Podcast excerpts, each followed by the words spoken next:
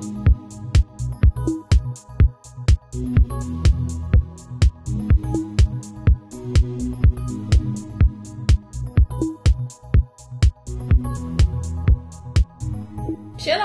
Det är fredag och det är oss emellan dag. Här är det jag, Elsa och Jag, Joakim.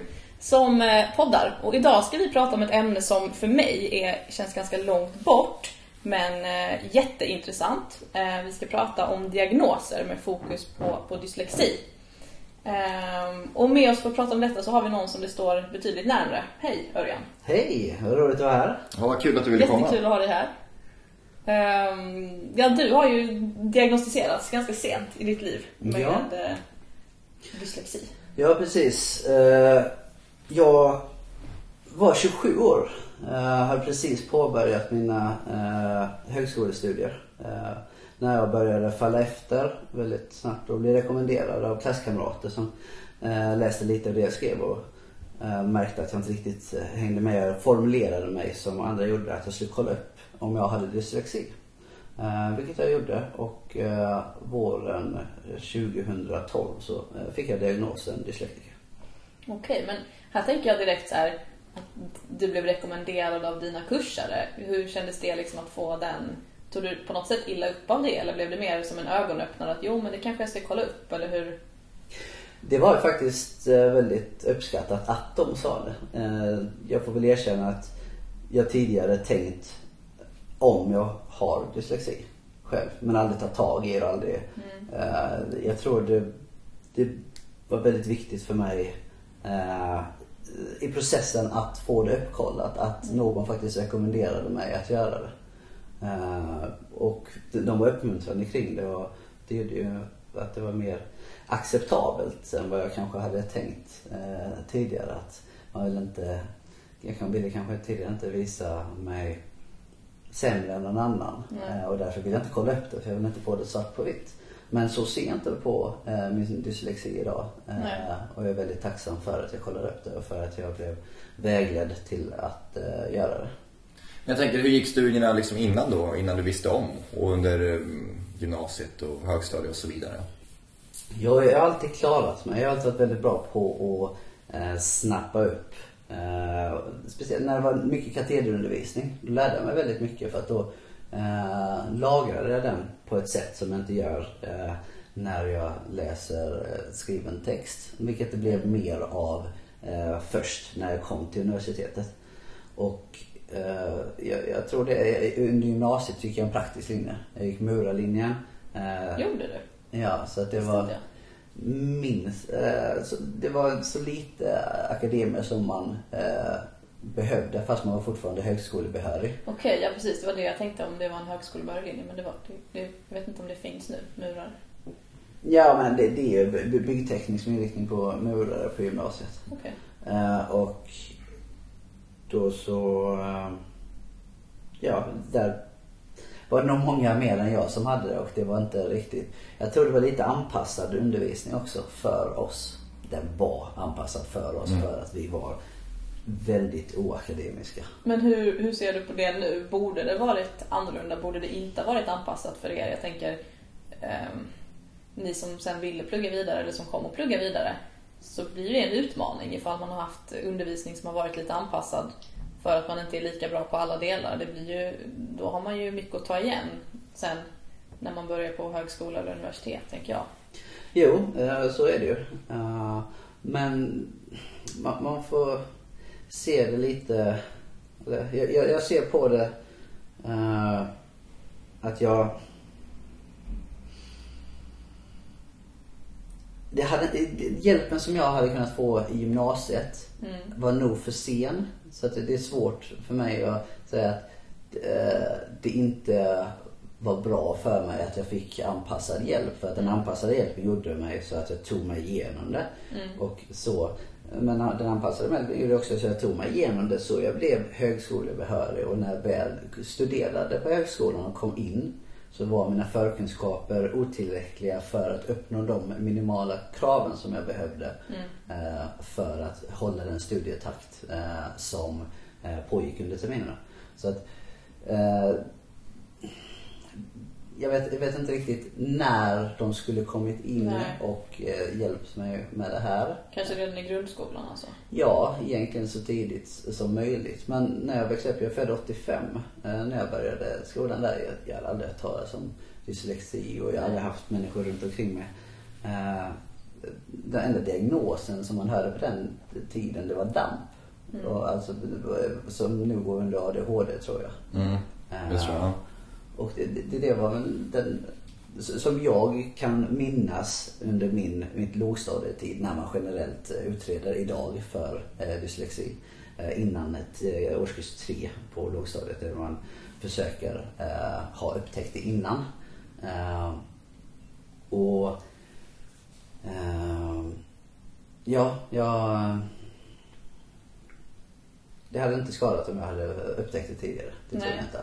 Men där tänker jag att eh, du säger så här, vad sa du, 85, född 85. Ja.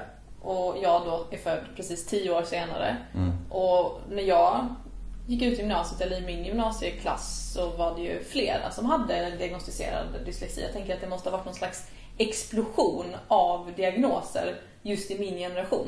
Alltså när, jag, när min generation eh, gick högstadiet, gymnasiet så måste det ha varit när det började diagnostiseras som allra mest. Ehm, för, och det har ju gått fort då. Det har gått väldigt fort. Tio år mellan dig och mig och sen den skillnaden. För mig är det ju så här, det är långt bort därför att det enda jag typ faktiskt är bra på är att läsa och skriva. Ja. Ehm, så här, sen är jag väldigt, väldigt dålig på mycket annat. eh, på, på matte då. Um, framförallt. Men, men så det är långt bort personligen men jag har ändå många i min omgivning som jag vet har diagnoserna och jag vet i mina eh, yngre bröders som är tre, fyra år yngre än mig så är det jättevanligt i deras klasser att man har fått det diagnostiserat. Att det nästan har blivit så prat om att det är någon slags över... Alltså att man överdiagnostiserar.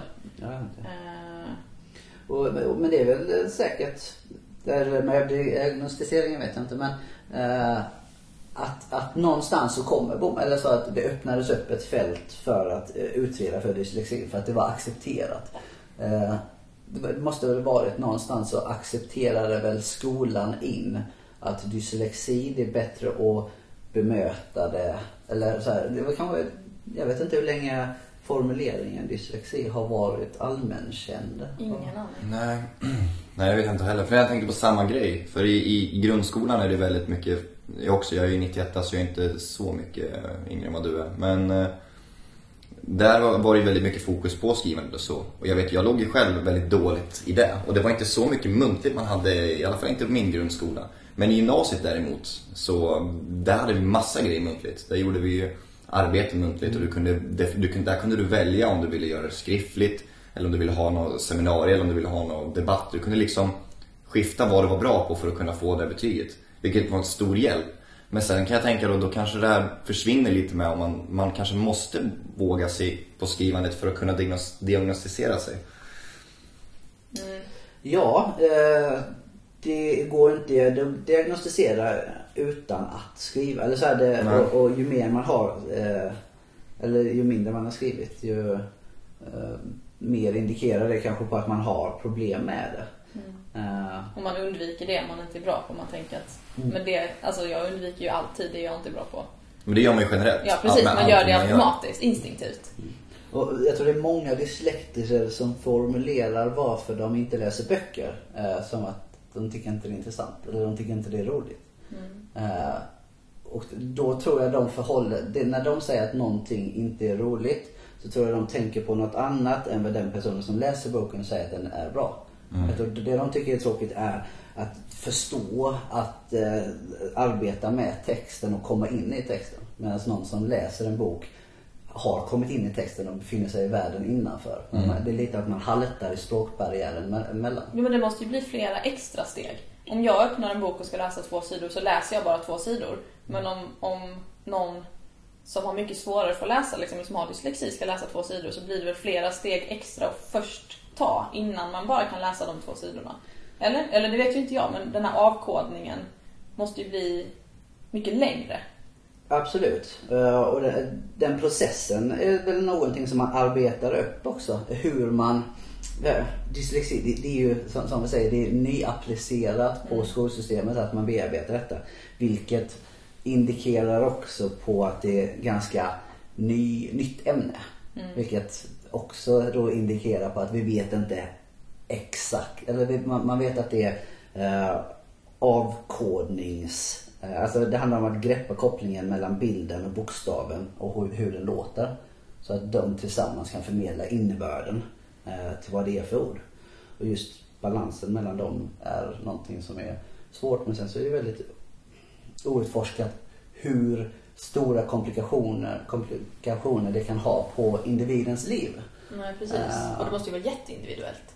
Såklart. Och det är, det är väldigt kontextuellt också i vilken kontext man befinner sig i. Där man använder sig ovanligt mycket av eh, eh, tal och skrift. Eh, För, för att det går ju någonstans, jag, jag kan väl tänka mig att det går ut lite över talet också. För att jag, när jag började skriva och mina klasskamrater eh, indikerade på att jag kanske hade dyslexi så var det att jag formulerade mig som jag talade. Och Så ordföljden. liksom. Ord, ordföljden, jag skrev rakt ner. Jag tror det, man får ett litet eget sätt att förhålla sig till hur man eh, skriver. Och eftersom man inte har läst jättemycket skriven text så förhåller man sig inte ifrån de skrivreglerna. Nej. För Nej, de är normativa för mig. Jag tänker det om du hade läst en text som, ehm, som du skrev tidigare innan du hade börjat öva upp det här eh, och fått din diagnos. Den texten du skrev då när du började till exempel och dina klasskamrater uppmärksammade det. Om du hade läst den texten skriven av någon annan, hade du tänkt på att det var konstigt formulerat tror du? Bra formulerat hade jag nog eh, sagt att det var. Här är någon som har koll på läget. Eh, Det är väl lite så tror jag. Jag kan känna igen det. Men det är nu också. Det blir då identifierbart. kanske. Nu, nu så har jag arbetat med det i flera år. För nu har jag ju stu- studerat i, fyra år till. Och då, då, då arbetar man efter strategier hela tiden. Eh, men ja. Men det måste väl ha varit, haft en ganska skön bekräftelse för dig att när då dina klasskamrater vänder sig ganska snabbt till dig när du pluggar högskola. Att det, det kan vara någonting som inte stämmer med det. Och sen får det bekräftat att ja, det är, jag har ju en svårighet. Var inte det ganska skönt i sig då? Jo, det var ganska skönt. Det var det.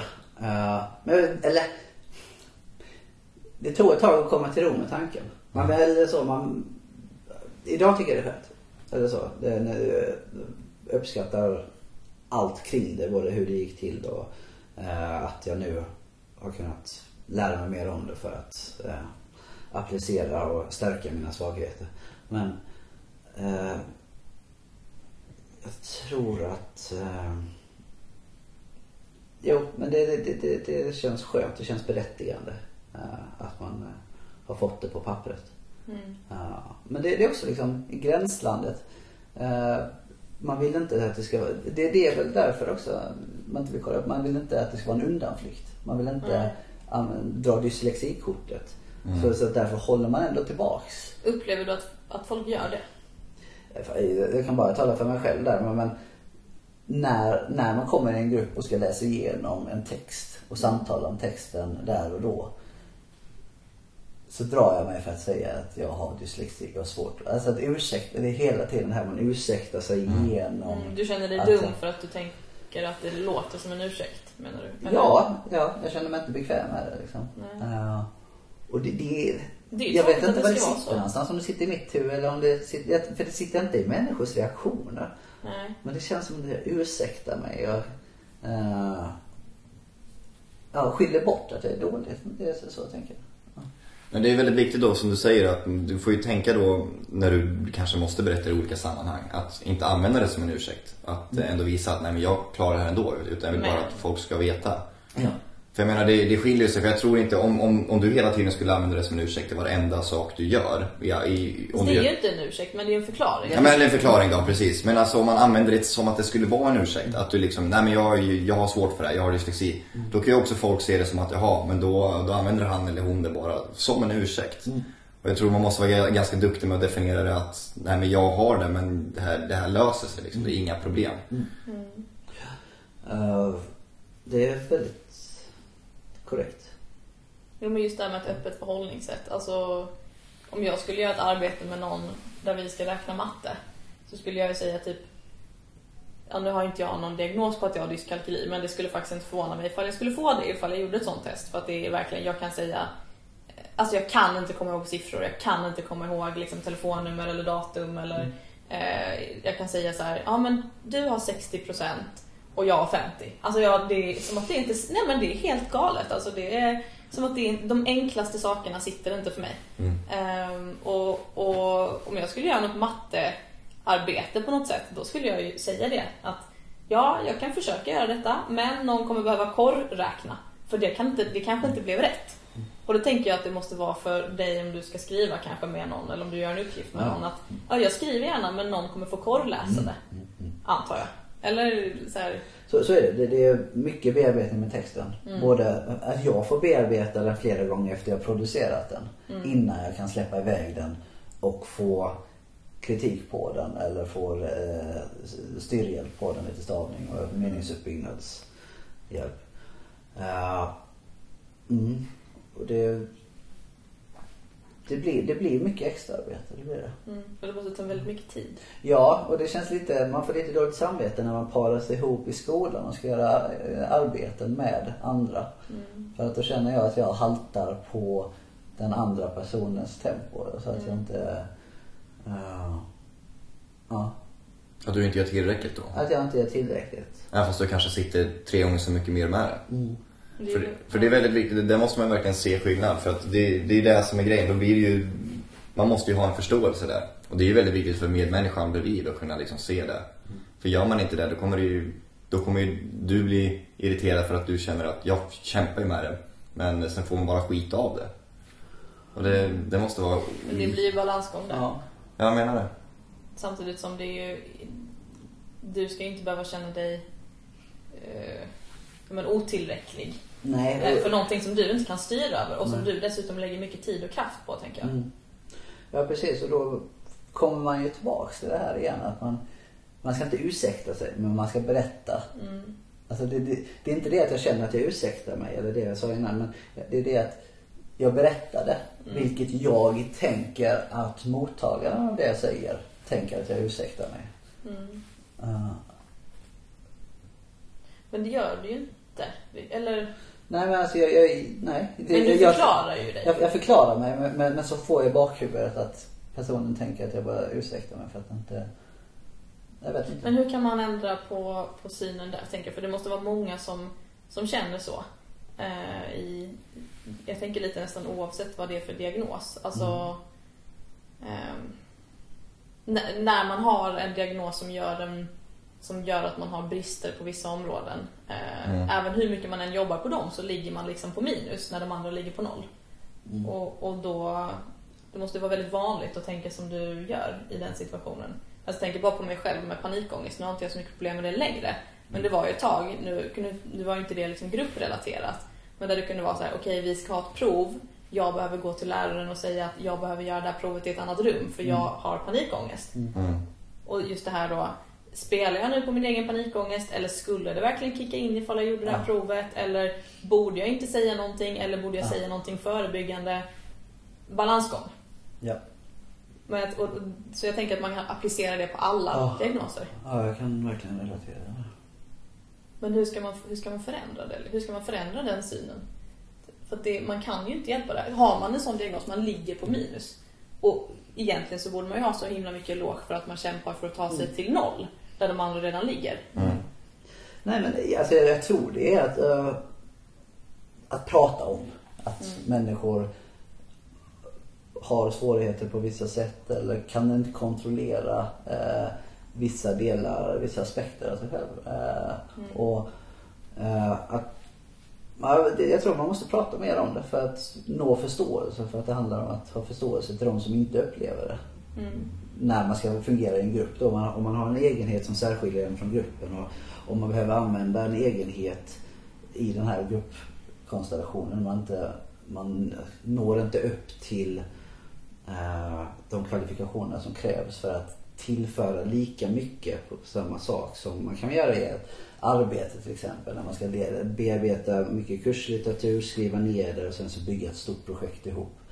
Eh, det, blir, det, det blir lite sneddelat. Eh, slutresultatet bru- brukar, bru- brukar bli bra. Men det brukar kräva ganska mycket stress och extra tid för att nå det resultatet så jag kan vara stolt inför dem som Mm. Jag är egentligen eh, där, där att jag ursäktar, de jag ursäktar mig för, eller de jag har sagt det inför. De som ligger på noll när du ligger på minus från början. Ja. Och sen så frågar jag ställer jag mig liksom, ska, man säga det eller ska man inte säga det? Mm. Eh, för att de vet inte vad de ska göra med den informationen förutom att särbehandla. Nej, just det. Men kan du, någon, kan du ibland så här berätta det för att du vill att, om ni skriver ett arbete ihop, för att du vill att de ska komma med synpunkter på ditt språk till exempel? Eller ehm, Absolut. tar, tar du illa upp när någon kommenterar ditt språk till exempel? Nej, generellt inte. Men instinktivt ibland så blir man ju trött liksom. Mm. Ja. Eller Man, man, lä- man, man uttalar något fel eller läser fel eller eh, sånt där. Eh, jag, jag- tar inte illa upp på personen som säger det. Men Mm. det, är en ständig, det blir ju såklart en direkt påminnelse Ja. om att jag inte ly- lyckas läsa rätt. Och ja. Men jag, jag skulle aldrig avråda någon från att eh, ge mig kritik på hur man ska, bör säga det eller hur man bör formulera sig eller hur Mm. en meningsuppbyggnad bör vara eller Mm. så. Har du sett någon skillnad på hur det var från när du började plugga nu? När sen när du fick reda på det från klasskompisarna sa det. Märker du någon skillnad idag när du pluggar och, och då? När du direkt fick det på papper liksom? Ja, eh, det har ju tagit väldigt lång tid för mig att komma in egentligen i eh, akademins värld. Att lära sig hur man ska skriva. Eh, som sagt, det gick en praktisk linje på gymnasiet. Jag skrev inte mycket uppsatser där. Ja, och nu pluggar du, kanske vi ska säga också, Teologi. teologi, så det är tungt. Det är tungt och det är brett och det är djupt och det är filosofiskt. Mm. Eh, och det är, man bearbetar väldigt mycket material nu eh, som jag inte... Jag har tydliga sätt att bearbeta material nu som fungerar på ett sätt som jag inte hade när jag blev diagnostiserad. Och det är ju trial and error. Eh, man provar och sen så funkar det. Eller så funkar det inte. Funkar det inte, eh, då får man göra på ett annat sätt funkar. O- Olika sätt för att bearbeta olika mängd kurslitteratur eller olika förberedningar inför seminarium eller eh, veckopapers eller eh, vad man behöver för att strukturera upp skolarbetet. För att det, det, det handlar mycket om strukturen runt omkring. Eh, I dyslexin så blir det lite svårt ibland att plocka ur. Mm. Och då gäller att man har, eller för mig, eh, att jag ramar in det tydligt. Vad är det jag, vad är det jag letar efter? Vad är det jag ska göra? Vad är det eh, som är målet med det jag håller på att göra? Så får man skriva under tiden och så samla information. Och det, men det, jag kan tänka mig att det är så många arbetar oavsett om man har dyslexi eller inte. Man vill veta, man vill ha, veta vad man arbetar mot eller hur man, eh, ja vad det finns för olika element för, för att bygga upp då det man ska lära sig i slutet. Mm. Och det som skiljer sig tydligt då ifrån när jag fick diagnosen från nu är att jag har funnit många framgångsrika eh, sådana här sätt att bemöta eh, svårigheterna som jag kommer med dyslexin. Eh, även om dyslexin är där fortfarande så har jag ja, strategier för att lära mig vad jag behöver. Men vad, vad, i vilka sammanhang idag påverkar den dig mest? Idag, idag så är det att skriva eh, arbeten. arbeten. När, när, för nästan allting som jag har det är läs kurslitteratur, plocka ut essensen och viktiga saker ifrån varandra. Eh, skriv och sammanfatta. Eh, och det, det är väl just att när det blir för, eh, all kurslitteratur är inte sån. Eh, viss kurslitteratur har eh, mer sm- små portioner med text.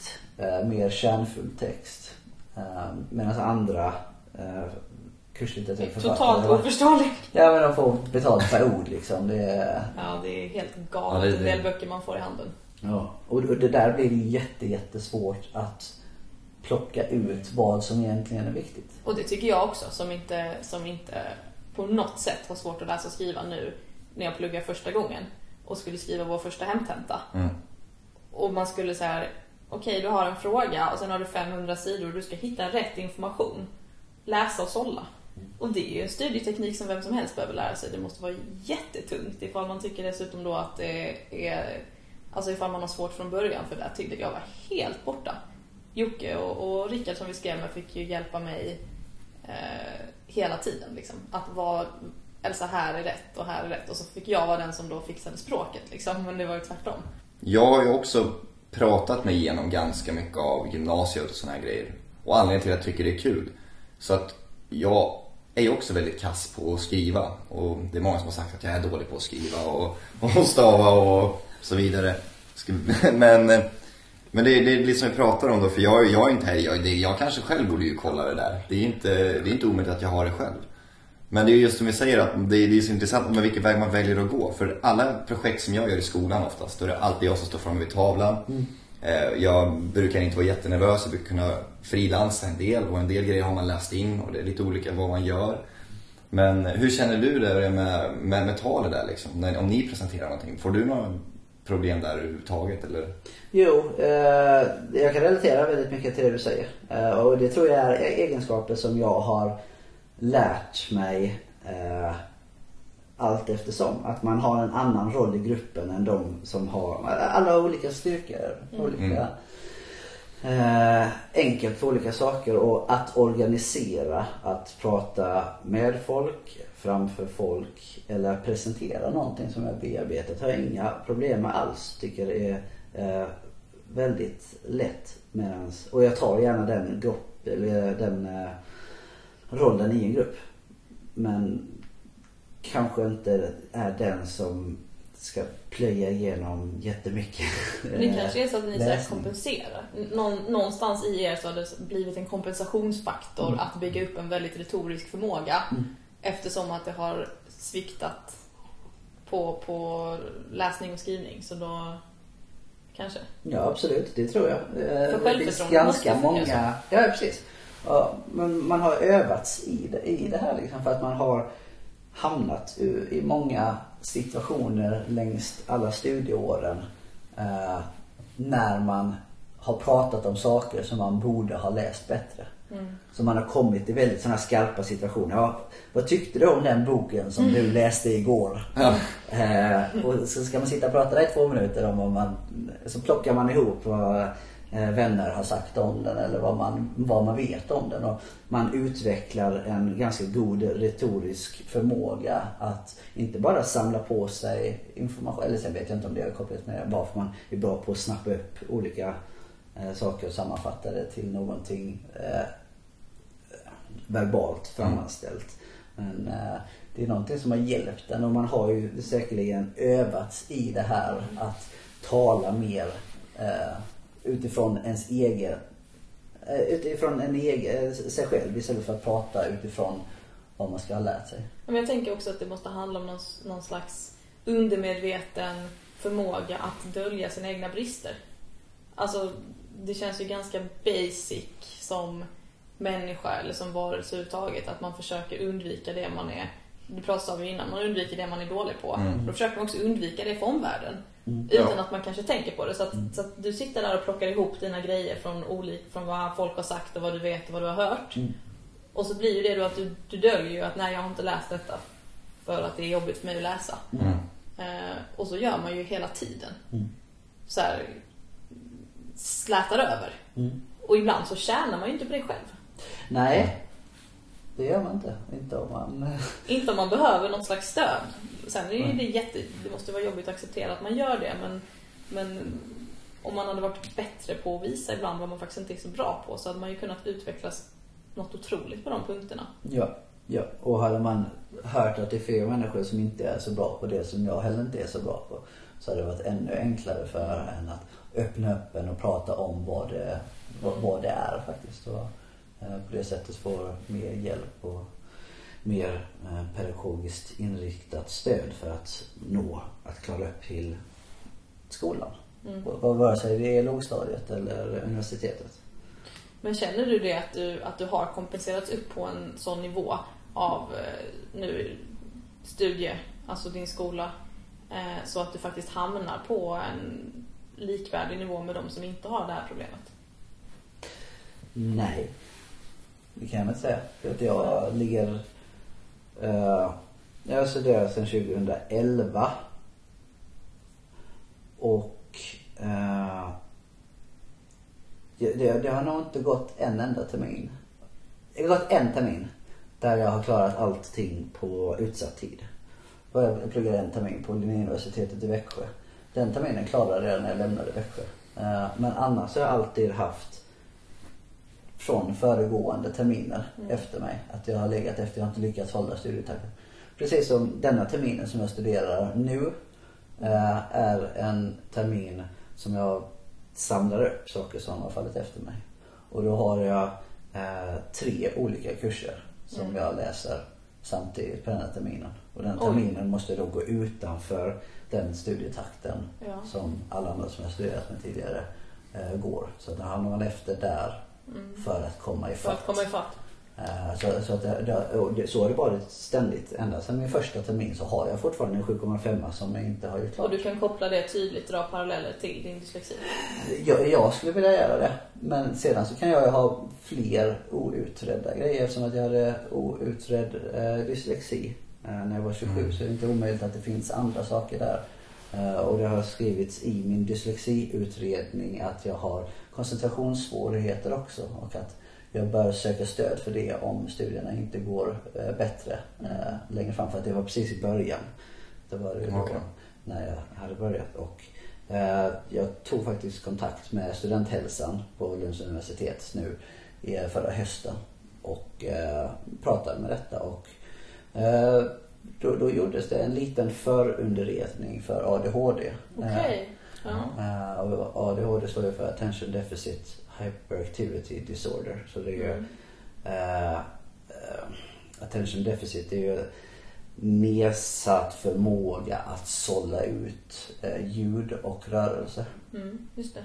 Uh, det är inte det att man hör dåligt, det är inte det att man ser dåligt. Men man har svårt att titta ner på ett papper och inte fokusera på det som rör sig i preferensseendet. Mm. Eller det som låter bakom en. Mm, man, eh, ja, utsållnings... Man sållar inte rätt information, man tar till sig all information va? Ja, mm. precis. Väldigt ofiltrerat. Eller blir, ja, det Känner du igen dig i den beskrivningen? Ja, det minst första gången jag gick in i eh, tentasal. Med, på, på Södertörns högskola var det en tentasal med kanske det kändes som 200 elever. Eh, det gick inte alls bra. Jag kunde inte alls koncentrera mig. Eh, mycket rörelser, nervositet kring eh, Ja, just det här att jag inte skulle vara, klara mig lika bra. För att jag var så främmande inför hela mm. Eh, universitetsvärlden. Så att, mm. eh, det kommer ganska mycket ångest med det. Men ska du göra en sån utredning? Ska du göra en ADHD-utredning? Ja, just det. Jag sökte mig till Studenthälsan i Lund då och eh, de har remitterat mig vidare. Eh, okay. Efter att de, jag träffade en eh, person som gjorde för utredning mm. som de skickade vidare till Aleris som är de som diagnostiserar. Okay. och då blev jag först på fem möten med honom så gjorde han förundersökningen. Sen så, fem möten? Ja. Det, det tar ändå tid där alltså? Ja, väldigt djupgående. Och mm. formulärer till mina föräldrar och sånt där. När de ska skatta eh, hur jag var som barn i olika grader. Väldigt mycket frågor. Eh, och eh,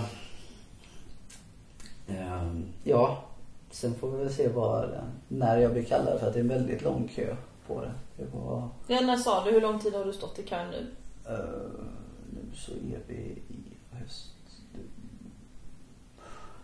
Uh, ja, kanske i, eh, sen i mars. Ja. Och då sa de att uh, jag ska ha ett, mars och nu är det november och, och att jag ska ha tur om det händer innan året är slut. Men det är egentligen lite galet för jag tänker om det visar sig att du har ADHD Mm. och det stöd man behöver när man har ADHD liksom, för att hamna då på den här nollnivån igen med de, med de andra man pluggar med till exempel. Då behöver man ju den snabbt. Jag menar, här har du pluggat då i ett år till utan den hjälpen. Mm. Hur känns det egentligen? Alltså jag har blivit så frustrerad. Eller Ja. jag blir lite frustrerad. Ja, det, men det är lite frustrerande för att man vet inte. Alltså det, det är ju ett enda stort trassligt garnnyster när man börjar reda ut vad som händer i en, vad man har för svårigheter. När jag började med dyslexin så okej, då ställde det, alltså det ställde mycket mer frågor och så i den här utredningen står det att jag har eh, koncentrationssvårigheter. Eller över tendenser på. Och vad betyder det då att jag pratade med henne, som, hon som gjorde utredningen. Eh, Och sa ja det kan vara ADD, ADHD och så berättade hon lite om de olika. Och det har ju etsat sig fast i minnet och då vet man inte. Du ifrågasätter dig själv på ett annat sätt. Ja, jag, jag, eller så, jag vill hela tiden lägga upp effektivast, eh, effektiva sätt att bemöta min vardag. Att bemöta information, Mm. att bemöta människor. Och då känner jag att jag väldigt gärna vill veta mina styrkor och svagheter om det är så att jag skulle ha en diagnos som ADHD. Mm. Vad betyder det för mig och hur eh, kan jag påverka min vardag så att det underlättar den? Jag tror också det kan vara många som är, som är rädda för, eh, nu sitter jag och reflekterar över mig själv hela tiden när vi pratar, men att man inte vill ha det på grund av, som, som vi pratade om långt innan nu, om, om ursäkten liksom. För, för när man får det på papper då, jaha, det är det som är felet. Det är inte jag som är felet. När man känner ibland kanske att, jag, jag menar jag har ju bara pluggat i, ja, två och ett halvt år snart. Och ibland så absolut kan det vara så att jag kanske inte har prioriterat skolan i vissa, vissa tillfällen. eh, Som gör att man har halkat efter i någonting. Men sen också kan det ju kännas så att man har gett sig fan på att klara någonting. Men det går inte ändå. Så då blir det ju, då blir det ju svart på vitt liksom. Vill man då, vill man ha det bekräftat liksom? För kommer det bli värre eller kommer det bli bättre? Men jag tänker att man vill det för det här stödet man kan få. Alltså man kan få inlästa böcker och man kan få längre tid på tentor. Vill man inte ha det på grund av det? Om inte annat. Jo, ja precis. Jo men det, det, det är ju, det finns ju, så är det ju. Men om man aldrig har haft hjälpmedel innan liksom, så kanske det är så också att när man väl får då hjälpmedlet, att det inte spelar någon roll. Man tappar ändå koncentrationsförmågan. Och Och sen- blir lite en självförtroende... Ja, precis. Då blir det ännu värre kan jag tänka mig då i det här sammanhanget. Att jaha, okej nu har jag fått hjälpmedel som ska kunna, bevisen ska kunna hjälpa mig det. Och sen så spelar det ingen roll. Men det måste ju kännas jättejobbigt. Men om du har, har du känt så någon gång att, eh, Ja, eh, problemet är inte att man inte får stöd från skolan. Problemet är att använda, eller svårigheten är inte att få stöd från skolan om du har ett problem. Utan svårigheten är att applicera allt stöd som du får från skolan på din inlärning. Och sen så också med de olika hjälpen som man får från skolan så är inte alla lika relevanta för alla med samma diagnos. För man har inte exakt. Det kan vara anteckningsstöd och det kan vara eh, att eh, en mentor eh, som är med och strukturerar upp arbetet utanför och går igenom uppgifter. För att, eh, det vet jag, vi har en grupp på eh, CTR eh, Eh, CTR är då Centrum för teologi och religion. Som jag läser. Mm. Där finns en grupp då människor eh, sammanordnat av studievägledare eh, Kristina Packelén som har eh, fokus på människor som behöver eh, extra stöd som har olika diagnoser. Där brukar vi träffas en gång i månaden. Vi brukar prata om hur våra studier går. Om eh, våra olika svårigheter som vi har. Eh, och det är en väldigt eh, Vad, finns det för, vad är det för svårigheter med den? Nej, men det är dyslexi och ADHD är de som är främst. Ja. Eh, det är det. Ja, Det, det måste ju vara jättegivande att prata med någon som känner igen det du säger. Mm, ja, absolut. Och som så, förstår det på ett annat sätt. ja, det känns väldigt bra. Eh, och eh, just då studievägledaren som är väldigt aktiv och arbetar med att hjälpa de som behöver extra stöd. Det är någonting som uppskattas väldigt mycket. Och där jag vet att vår institution är, det är många andra som går till eh, Kristina och frågar och vill.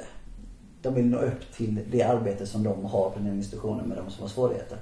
Och det har visat sig väldigt mycket eh, människor som läser teologi. Eh, brukar man lä- läsa ett språk. Eh, utdöd form av grekiska och en gammal hebreiska. Och just där brukar eh, det visa sig att eh, människor som faller efter där Mm.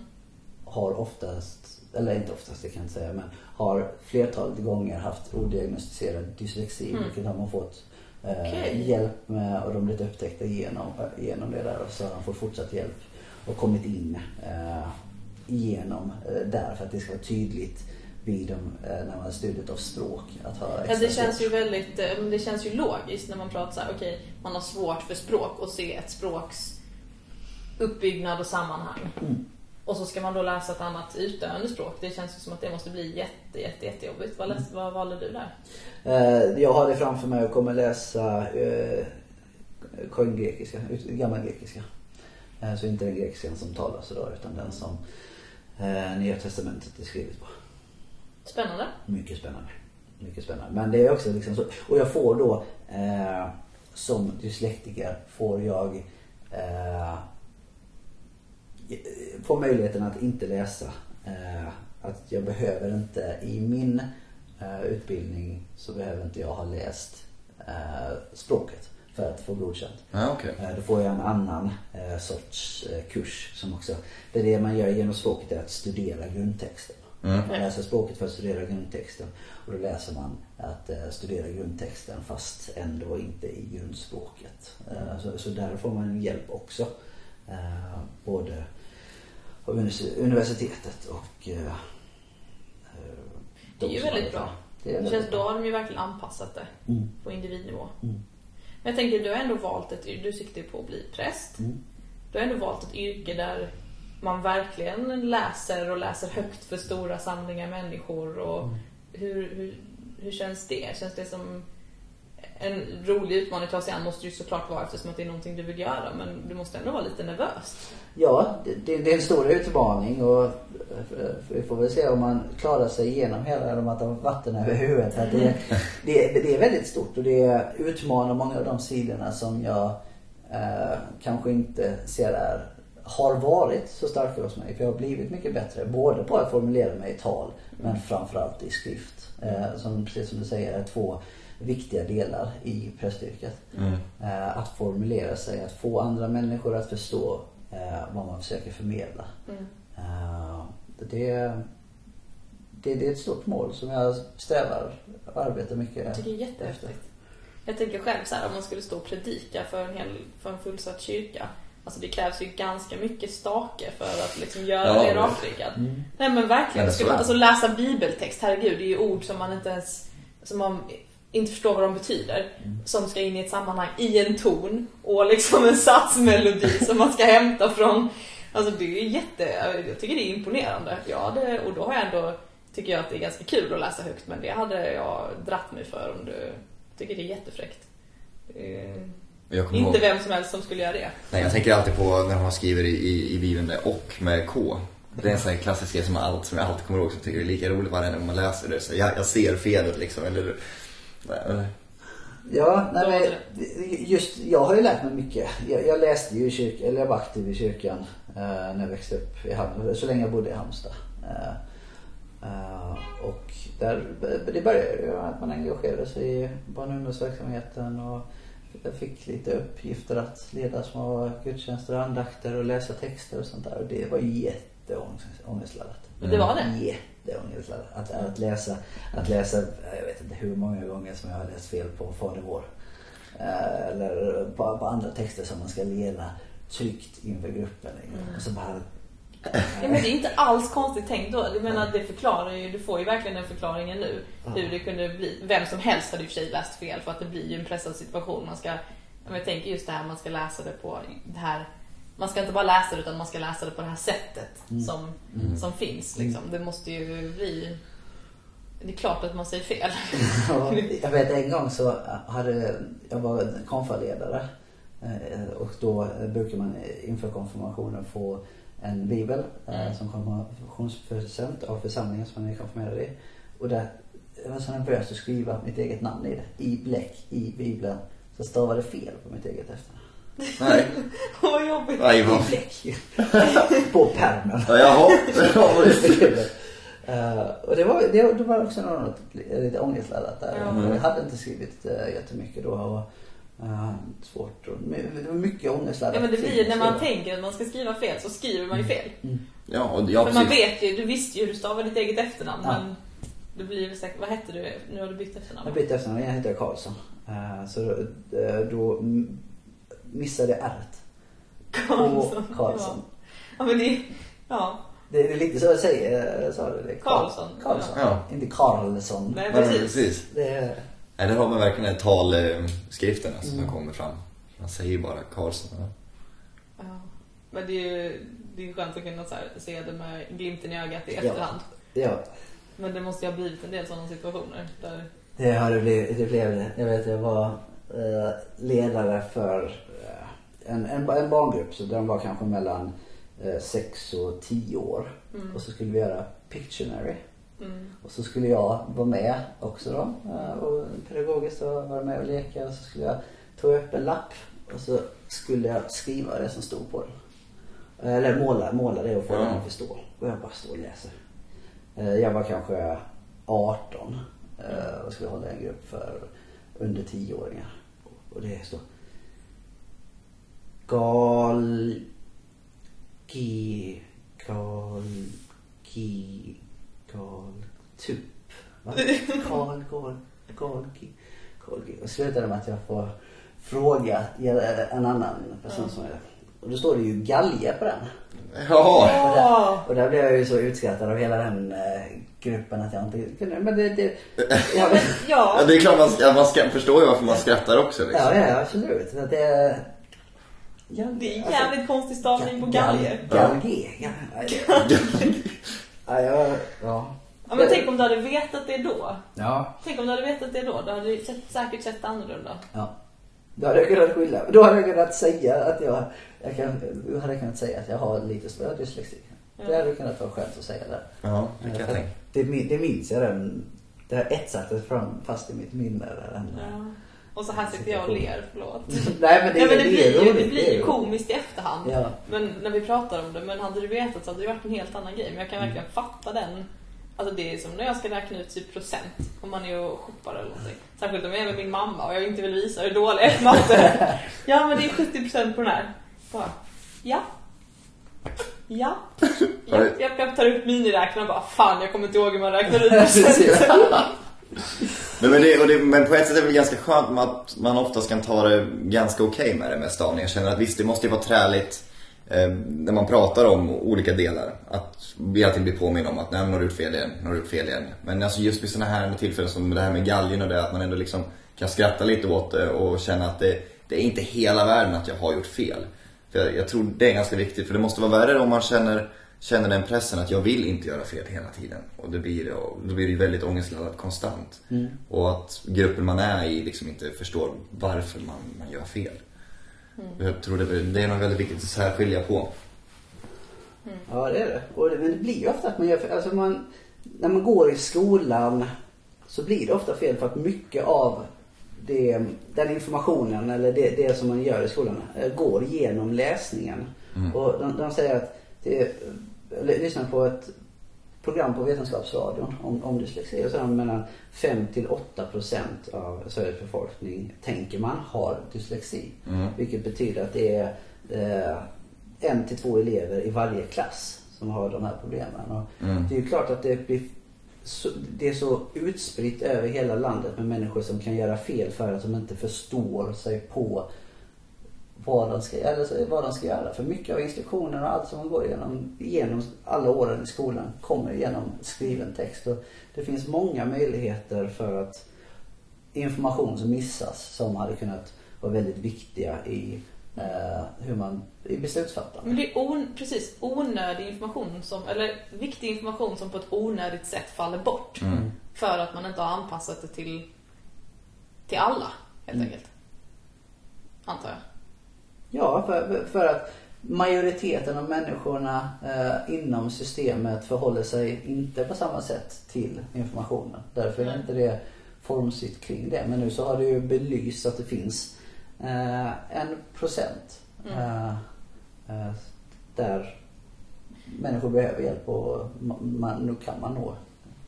Men jag tänker att det kommer utvecklas jättemycket. Bara, bara som vi sa, tio år Mm. mellan dig och mig. Mm. Och hur, mycket, hur annorlunda det har setts på i min skolgång jämfört med din skolgång då, där man inte pratade om det. Och i min Mm. skolgång så vet man att ja, ja, men de här personerna i klassen får längre tid på proven för de har dyslexi Mm. eller vad det kan vara för, Mm.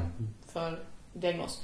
Ehm, och jag tänker om tio ytterligare år så kommer man säkert hitta många fler vägar men jag tror fortfarande att det är jätteviktigt att prata om. Mm. För att man, man säger bara det, ja men han har dyslexi. Men man kanske inte fattar riktigt vad det innebär Nej. eller hur det påverkar personen. Eller hur, hur fungerar det då? Vad är det personen har problem med i språket? Så det är verkligen jätteintressant att prata om det och verkligen prata om det mer på djupet och inte bara som i förbifarten, nej men jag har dyslexi. Nej, nej men det, det, det är ju svårt även för den som har dyslexi att förklara Ja. exakt vad dyslexin är. Då Såklart, för det du vet ju inget annat. Nej precis. Och det är väldigt svårt för den personen som inte har dyslexi att förstå vad dyslexi exakt är. För att det, det är svårt både för den som har det att rama in det och förmedla över det till den andra. Och det är svårt att den andra personen som inte har det, som inte har de här svårigheterna, har svårigheter med att greppa att någonting som den personen har kanske mycket, väldigt lätt för, Mm. ska man ha svårt för. Mm. Eh, Ja, speciellt som ung eh, kanske det är svårare att eh, ta till sig eh, andra människors svårigheter än vad det gör när man har kommit upp i universitetsvärlden. Det är nog svårare i låg och mellanstadiet kanske. Antagligen. Men jag hoppas att det utvecklas. Men vad tänker du om de eh, som sitter och lyssnar på det här och tänker att shit, jag känner igen mig i detta. Vad, vad ska de göra?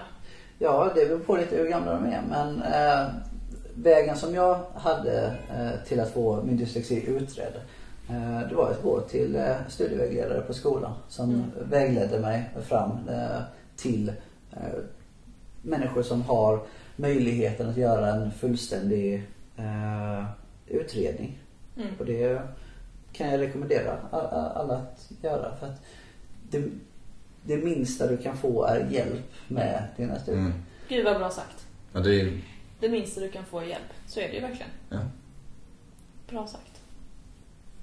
Men Ja. det finns ju verkligen ingen nackdel. Ju- du har inget att förlora på att få en utredning. Nej. Nej. Du förlorar kvar då en, en liten tid på att sitta och prata med en person som du kanske behöver liksom. Jag Ja, menar, ja, det, ja, det är liksom lite tid. Ja och den här personen, alltså det, det var väldigt, man gick igenom ganska många olika test och fick testa sig själv även om det inte hade visat exakt eh, att jag har någon dyslexi så hade det ändå varit eh, bra för att då, jag lärde mig lite vad det var de testade. Mm. Vad, vad, är det för någonting som man ska ha lätt för? Mm. Jo, men du måste ha skänkt självinsikt i vilket fall. Ja, det gjorde det absolut. Och man blir, man blir självinsikt och med det kom styrkan om eh, att man vet vem man är och man har kontroll över sig själv. Och just det där att man vet sina egna styrkor och svagheter är någonting som gör väldigt mycket av självbilden. Mm. Och Den reflekterar sig i hur man tar sig an saker och hur man bemöter människor och eh, hur man ja, fungerar i ett samhälle. Mm. Mm. Mm, vad bra. Och nu springer ju tiden iväg här. Så att eh, jag skulle vilja tacka alla som lyssnar. Och tack jättemycket för att du ville komma hit och Ja, prata. tusen tack. Det Ja. jätteintressant att prata med dig om detta. Jag ja, kommer att tänka vidare på detta. Och- Om det skulle vara så att någon har några mer frågor, finns det något sätt man kan, eh, man kan skriva till dig då på mail eller Facebook eller På? Facebook, Örjan Seljan, så kan ni skicka ett uh, mail där så kan jag eh, se om jag kan vägleda någon till hjälp om det skulle behövas. Det var jätteroligt att vara här. Ja, Tack så Tusen tack. jättemycket. så får ni ha det så gött alla som har lyssnat. Trevlig helg! Hej då. Hej hej. När Örjan gick i skolan så visste folk knappt vad dyslexi var. Men när jag tio år senare gick i skolan så hade jättemånga fått diagnosen. Det verkar ju som att vi är på väg åt rätt håll med tanke på hur mycket det har underlättat för Örjan efter att han fått veta att han har dyslexi. Men han menar att det kan kännas som att diagnosen används som en ursäkt vilket gör att det kan vara jobbigt att berätta att han har den. Tror du att det är så? I samtalet så trycker vi på hur viktigt det är att prata om det. Att man ska prata om de svårigheterna man har. Varför är det så svårt för oss att visa oss svaga? Har du en diagnos som du tycker det är jobbigt att prata om? Eller finns det något annat du känner dig mindre bra på? Bryt osäkerheten och berätta om det. Dela din historia på Facebook eller Instagram och hashtagga med oss emellan podcast. Thank you.